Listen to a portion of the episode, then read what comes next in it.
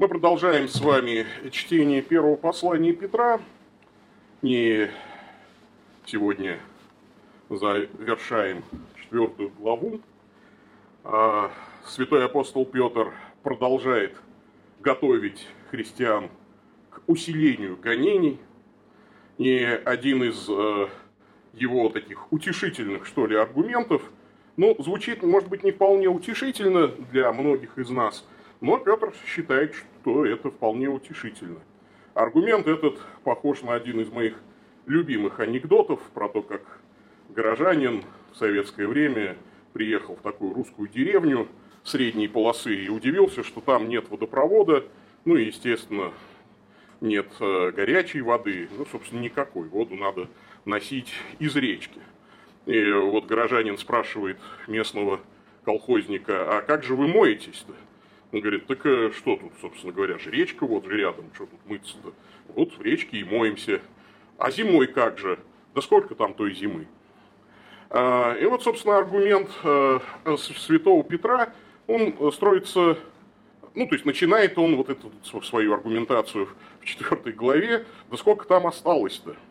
Петр утешает церковь указанием на кратковременность страданий. И при этом он переходит к очень важной этической кстати, составляющей а, нашей христианской жизни. Наличие страданий в этом мире не отменяет наших обязанностей, говорит апостол Петр. Это вот следующее его утешение. Вы, пожалуйста, сосредоточьтесь не на том, как вам плохо, а сосредоточьтесь-ка вы лучше на том, как жить жизнью, прославляющей Бога. Вот об этом следующий фрагмент, который давайте с вами мы и прочитаем. Читаем в переводе Кассиана, епископа Кассиана, первое послание Петра, 4 глава, 7 по 11 стихи. Но конец всему близок. Собственно, немного осталось.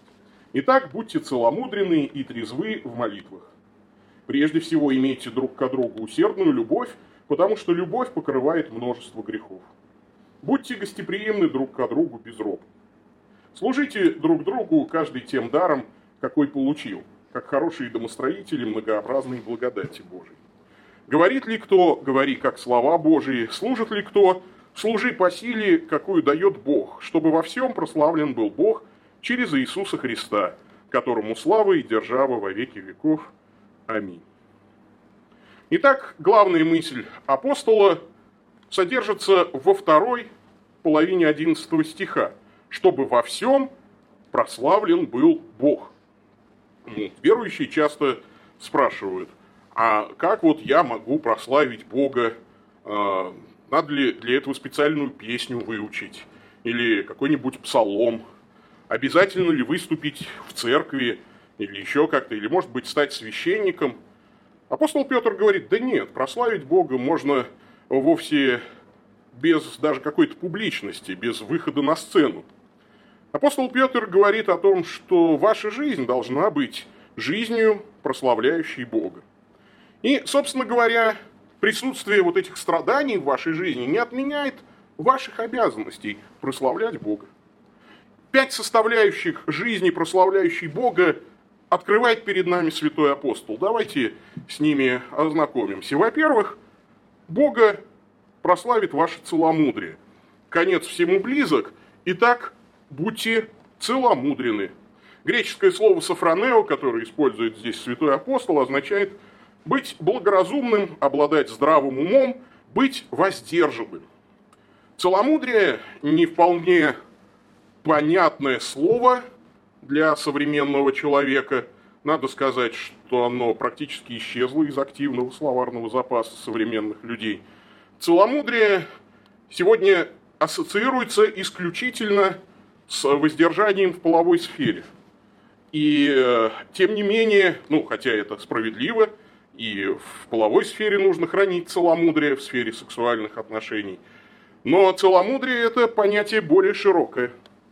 Целомудрие кстати, очень хорошо в русском языке скалькировано это слово с греческого, э, скорее всего, святыми Кириллом и Мефодием или кем-то из их учеников, потому что это действительно калька с греческого слова, это способность сохранить свой разум целым, или лучше сказать цельным. не дать своему разуму или своей личности, потому что франео для грека это было, собственно, то, а, не просто ум, не просто интеллектуальные способности, а, собственно, вот центр личности, если можно так сказать. И Писание таким образом призывает нас не давать своей личности распадаться на множество мелких страстей. А, по-моему, я уже говорил о том, что сущность целомудрия очень хорошо а, выразил отец Иоанн Крестьянкин в беседе с питерским философом Татьяной Горичевой, когда он говорил, я знаю четырех Татьян, одну знают все, другую друзья, третью она сама знает, четвертую знает Бог, а нужно, чтобы была только одна Татьяна. Нельзя, чтобы слиток золота рассыпался в песок. Другими словами, целомудрие – это цельность, последовательность в святости. Нельзя сказать, что вот я угождаю Богу подвигом воздержания в еде. Ну, зато, подумаешь, я не воздержан в своих эмоциях, в гневе. А, ну, что, вот такая у меня, вот такая вот у меня такой склад характера. Или я храню верность жене и довольна с меня, поэтому могу воровать. Нет, конечно. Цельность натуры, целомудрие говорит о том, что мы, будучи рассечены некогда вот грехом, вновь собираем благодатью Божией себя в единое целое. И вот когда во всех сферах нашей жизни мы ведем борьбу с грехом, когда во всех сферах нашей жизни мы ведем себя одинаково свято, только тогда можно будет говорить о том, что наша жизнь является славой для Бога. Многим кажется, что это недостижимый идеал, и действительно трудно его достигнуть. Наверное, мало кто может сказать о себе «я целомудрен в совершенстве», но стремиться к этому нужно. Вторая область нашей жизни, в которой мы должны прославить Бога, по свидетельству апостола Петра, это трезвость в молитвах. Тот же седьмой стих «Будьте целомудренны, и трезвы в молитвах. Это, кстати, очень интересный добродетель. Греческое слово «нефа» – быть трезвым, бодрствовать, быть бдительным, рассудительным или сдержанным. Что значит быть трезвым в молитве? Ну, конечно, кто-то может понять совершенно вульгарно, что прежде чем помолиться, нужно, значит, что называется, проспаться, то есть перед молитвой не употреблять спиртных напитков – Э, надо сказать, что вообще пьянство это плохо. Э, нужно по возможности быть трезвым всегда. Писание нас призывает к трезвости. Но, скорее всего, святой Петр имеет в виду нечто другое. Речь идет о том, что молитвы наши должны быть осознанными. осознанными. Мы не должны просто молиться формально или механически. Вычитывали молитвенные правила. Ну, знаете, часто вот э, протестанты, ну, они критикуют людей из исторических церквей, говоря, ну вот мы-то молимся своими словами, у нас-то импровизация молитвенная Богу, а вы вот читаете какие-то чужие слова Богу. На самом деле, а, каждый из нас знает, ну, многие из нас с протестантским бэкграундом, что и в протестантизме очень легко формализовать молитву. Я очень хорошо помню вот свое бытие в баптистской церкви а, в городе Тольятти, вот когда пресвитер сказал проповедь, церкви дается время помолиться. Ну и, как правило, молится вслух кто-то из зала. Если ты ходишь в церковь регулярно, то уже через месяц ты знаешь, кто будет молиться, потому что молятся всегда одни и те же. Через два месяца ты каждую из этих молитв можешь повторить практически дословно, потому что молятся всегда одни и те же бабушки об одном и том же. Я помню очень хорошо, я любил, как молится одна бабушка, она все время просила, чтобы Бог послал дождичка на нашу земельку. Она вот очень любила уменьшительные суффиксы. То есть без, без уменьшительных суффиксов она только слово «Господи» э, вот, как-то употребляла, а все остальное вот с, обязательно с уменьшительными суффиксами. А, собственно говоря, формализовать молитвенную жизнь у нас получается всегда, независимо от традиции молитвенного предстоянии перед Богом. Можно формализовать чтение бревиария. Да? Вот мы сейчас э, с семьей уже который год молимся э, по бревиарию, молимся литургии часов. И надо сказать, что да, можно формализовать этот процесс. Тем более, я стал замечать, что вот у детей, у них память-то лучше, они, во-первых, уже многое выучили наизусть, несмотря на то, что вроде бы псалмы меняются, но годовой круг псалмов все равно ограничен. Они уже знают многое наизусть. А уж э, те молитвы, которые повторяются, тем более все знаем наизусть. И бывало уже э, стоишь на молитве, э, слова, про, язык произносит знакомые слова, э, вот, э, радуйся, Мария, благодати полная, Господь с тобой. А мысль-то твоя уже, так, надо же еще э, что-то там сделать, так, письмо не отправил, надо сейчас срочно его. Ну, и формализуется, формализуется молитва, без трезвости в молитве молишься. То есть, э, или, как бывает, да, то есть человек, который плохо знает литургию, вот он вслушивается в молитвы, вот старается значит, в них как-то поучаствовать, и вот доходит во время евхаристического канона до «Отче наш». А «Отче наш»-то мы знаем все, тут мозг расслабляется. Так, пошел «Отче наш», ну это я знаю, да, ну окей, хорошо. Тут-то я и подумаю о чем-нибудь. Как же избежать формализации молитвенной жизни? Если бы мы знали этот секрет, наверное, все бы мы были абсолютно святы. Апостол Петр не дает нам никаких конкретных э, указаний на то, как избежать формализации молитвенной жизни. Он просто говорит, будьте трезвы в молитвах. Мысль убежала, поймайте ее и водворите на место. А, будьте хозяином своих мыслей. Не позволяйте мыслям разбегаться. Сосредотачивайте свой ум в молитве. И когда вот я читаю лекции по истории литургики, все мои студенты очень удивляются интенсивности молитвенной жизни – церкви во втором и в третьем веках, когда, собственно, формируется суточный круг богослужения. Ведь он формируется не по желанию священноначалия, он формируется по желанию мирян. Миряне приходят и говорят, а давайте, вот что нам, собственно говоря, делать, э, дома делать нечего, давайте все соберемся. Да, Евхаристию на утро все перенесли, ну, собственно, перекочевало с вечера на утро довольно, ну, на рубеже уже первого и второго веков. А что же мы вечером так просто по домам сидеть будем? Давайте соберемся. Ну-ка, епископ, иди сюда. Давай-ка нам светильники поставьте. Э, и формируется вот этот вот вход со светильниками и так далее. И это вот я поражаюсь. И интересно, что один интересный элемент, вот э, когда мы реконструируем литургические практики ранней церкви, то мы видим, что практически вот уже к третьему веку, начиная с пятницы и до воскресенья, богослужения шли практически непрерывно. И очень интересно, в каноне Ипполита Римского есть такой момент, когда утром начинается литургия с Евхаристией, на первой части епископ не присутствует. Епископ входит после, а, значит, э, отпуста оглашенных. И э, литургисты спорят, а чего это епископа нет на первой части. А у меня для этого есть простое объяснение, ну, не то чтобы я его сам придумал, естественно, я его прочитал – епископ чуть-чуть поспал, потому что он не спал до этого практически двое суток. Э, практически постоянно церковь молится, церковь что-то как-то пребывает в каком-то общении, он что-то там проповедует и так далее. И он просит, давайте хотя бы на литургии оглашенных я чуть-чуть посплю, и он уходит поспать. Он поспал полчасика, пришел. Э, и так далее. Ну, очень простое объяснение. Вот трезвость в молитвах, ревность по молитвенной жизни э, ранней церкви – Э, она как-то утрачена нами, а быть такого бы не должно. Трезвостью в молитвах прославьте Бога. Усердной любовью прославьте Бога. Третий аспект нашей жизни, о которой говорит нам апостол Петр. Прежде всего, имейте друг к другу усердную любовь, потому что любовь покрывает множество грехов.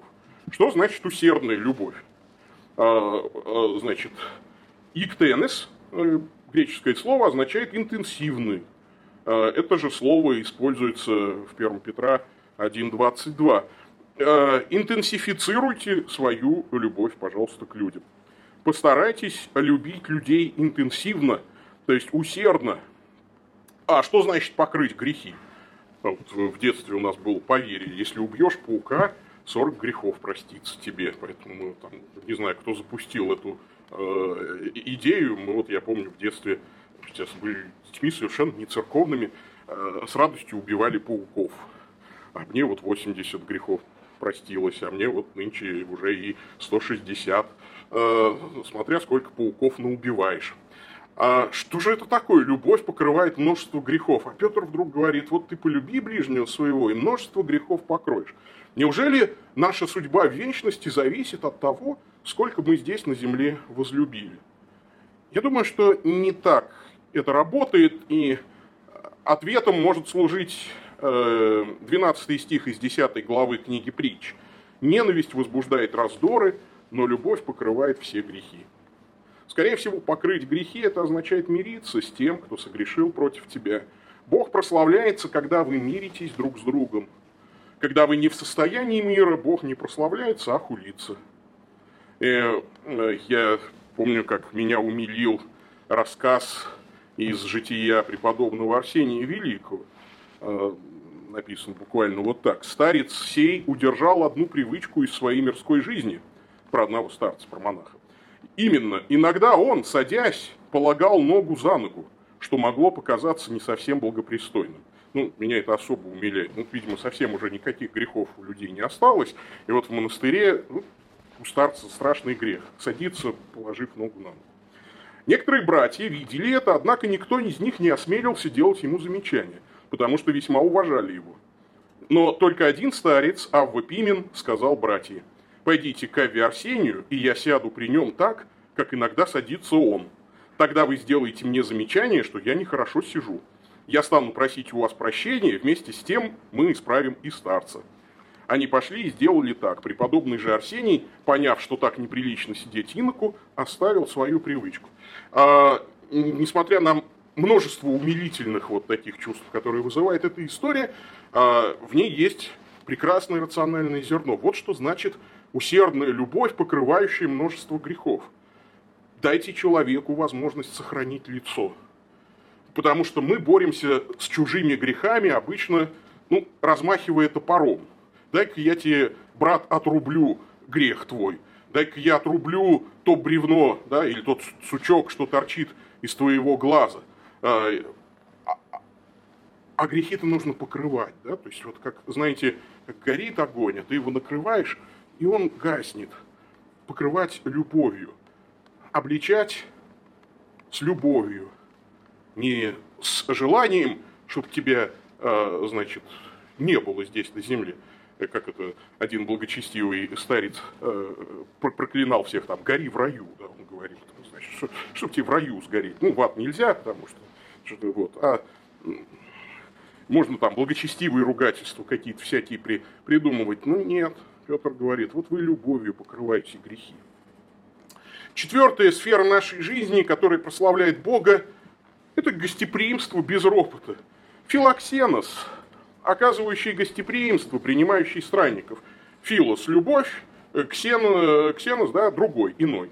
А вот есть слово филоксена, имя филоксена, э, гостеприимное, а есть слово ксенофоб, то есть тот, кто не любит иных.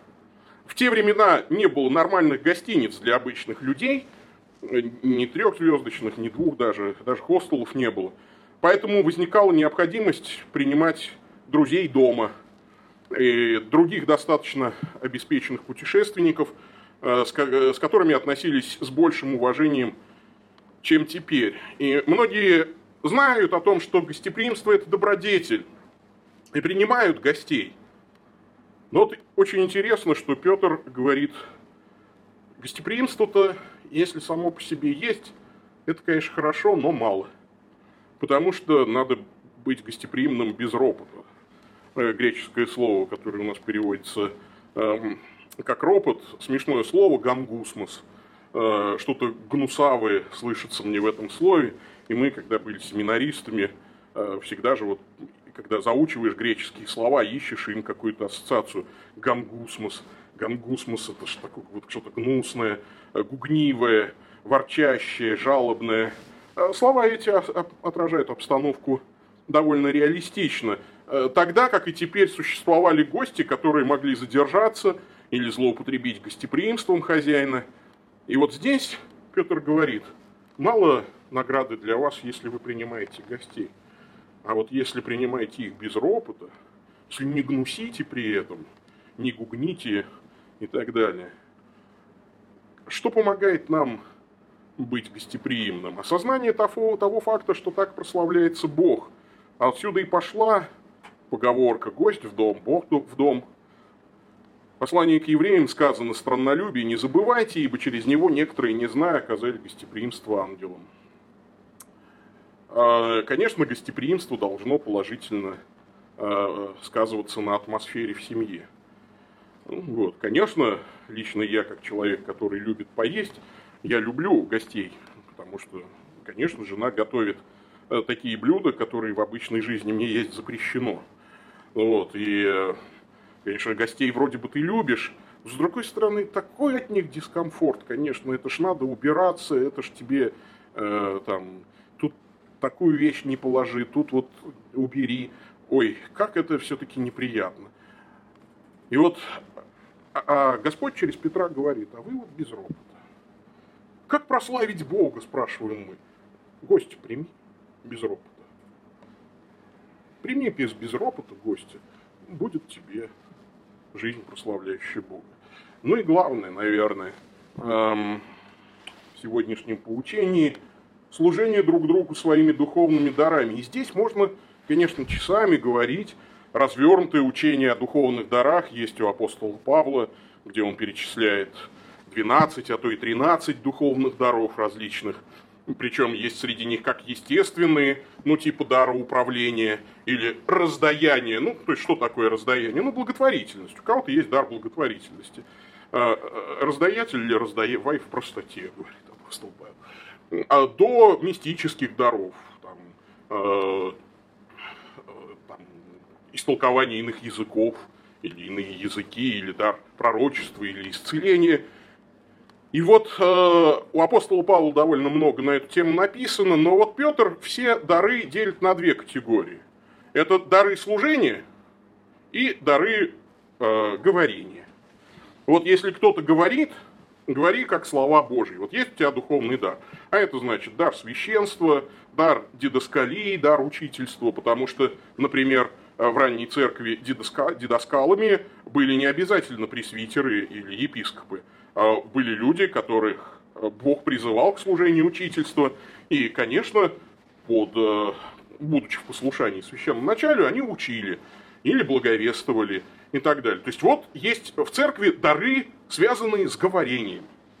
Либо увещеватель, по-нашему-то это душепопечитель будет, да, то есть либо э, человек, проповедующий слово, либо пастырь, и так далее, и так далее. Вот это люди, которые говорят. И апостолы, например, говорят, что мы прибудем в молитве и служении слова, нехорошо нам пищись о столах. Поэтому давайте семерых э, диаконами назначим, чтобы они заботились о столах. И вот это вторая категория служения, собственно, диакония, которая вот здесь, которая не ограничивается только служением диаконов, как э, такой первой ступени священства. Диакония – это широкое понятие. Диакония – это служение людям. Э, и апостол Петр здесь говорит о том, что смотрите, вы должны служить каждый тем даром, какой получил, как хорошие домостроители многообразной благодати Божьей. Благодать, оказывается, есть не только у священников. Ты смотри-ка, что, а? А у каждого христианина есть какой-то духовный дар, потому что благодать Божия, как его энергия, нисходящая на нас в крещении святом, дает каждому из нас какой-то духовный дар. А вы все, Петр же не только священнослужителям, а всем пишет – хорошие домостроители, буквально экономосы, да, то есть экономы, слуги, распорядители э, вот этой многоразличной благодати Божией. Заметьте, распорядители, домостроители, ну буквально распорядители, заметьте, не завхозы, не охранники, вот как в коптерке у вас лежит там дар Божий благодати какой-то, вы его ревностно охраняете. Не трожь, мое, это мой дар, а ты даже не смей на него покуситься. Нет, вы распорядители Божьей благодати. Бог простил вам грехи, говорит э, Петр, чтобы вы помогли другим грешникам встретиться с действием Божьей благодати. И благодать это многоцветно буквально. А, поикилос, многоцветное, многогранное, разнообразное, и благодать Божью люди познают через множество обстоятельств.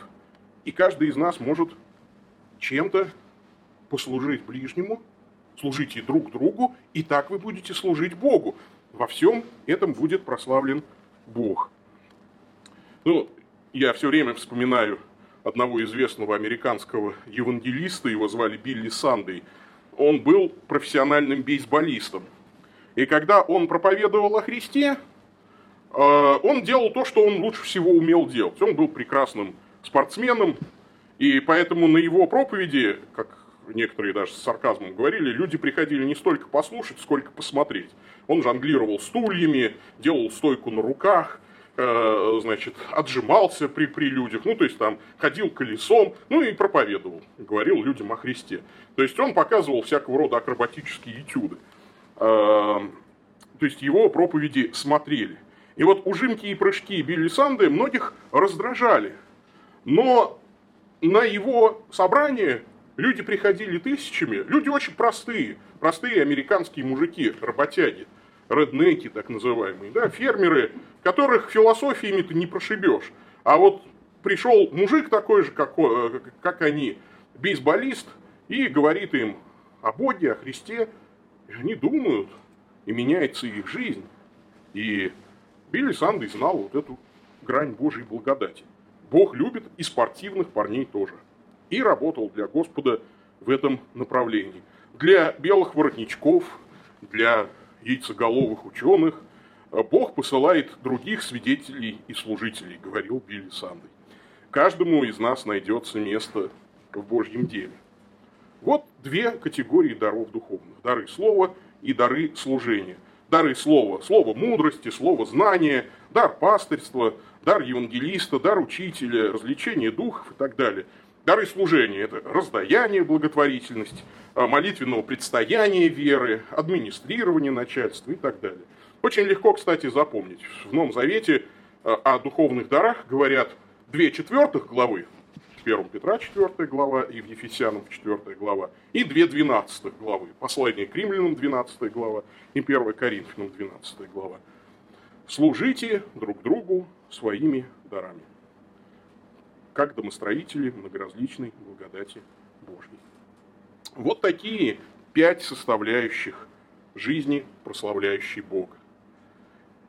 Петр подводит итог. Он говорит, вот вы все стенаете и говорите, что у нас гонение, у нас все плохо. Ну, близок всему конец.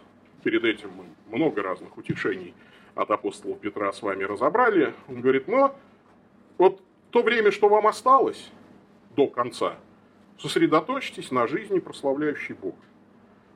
А именно, храните целомудрие, обретайте трезвость в молитвах, усердно любите друг друга, оказывайте гостеприимство без ропота и служите друг другу своими духовными дарами. Так и пройдет эта жизнь. Пройдет она не напрасно.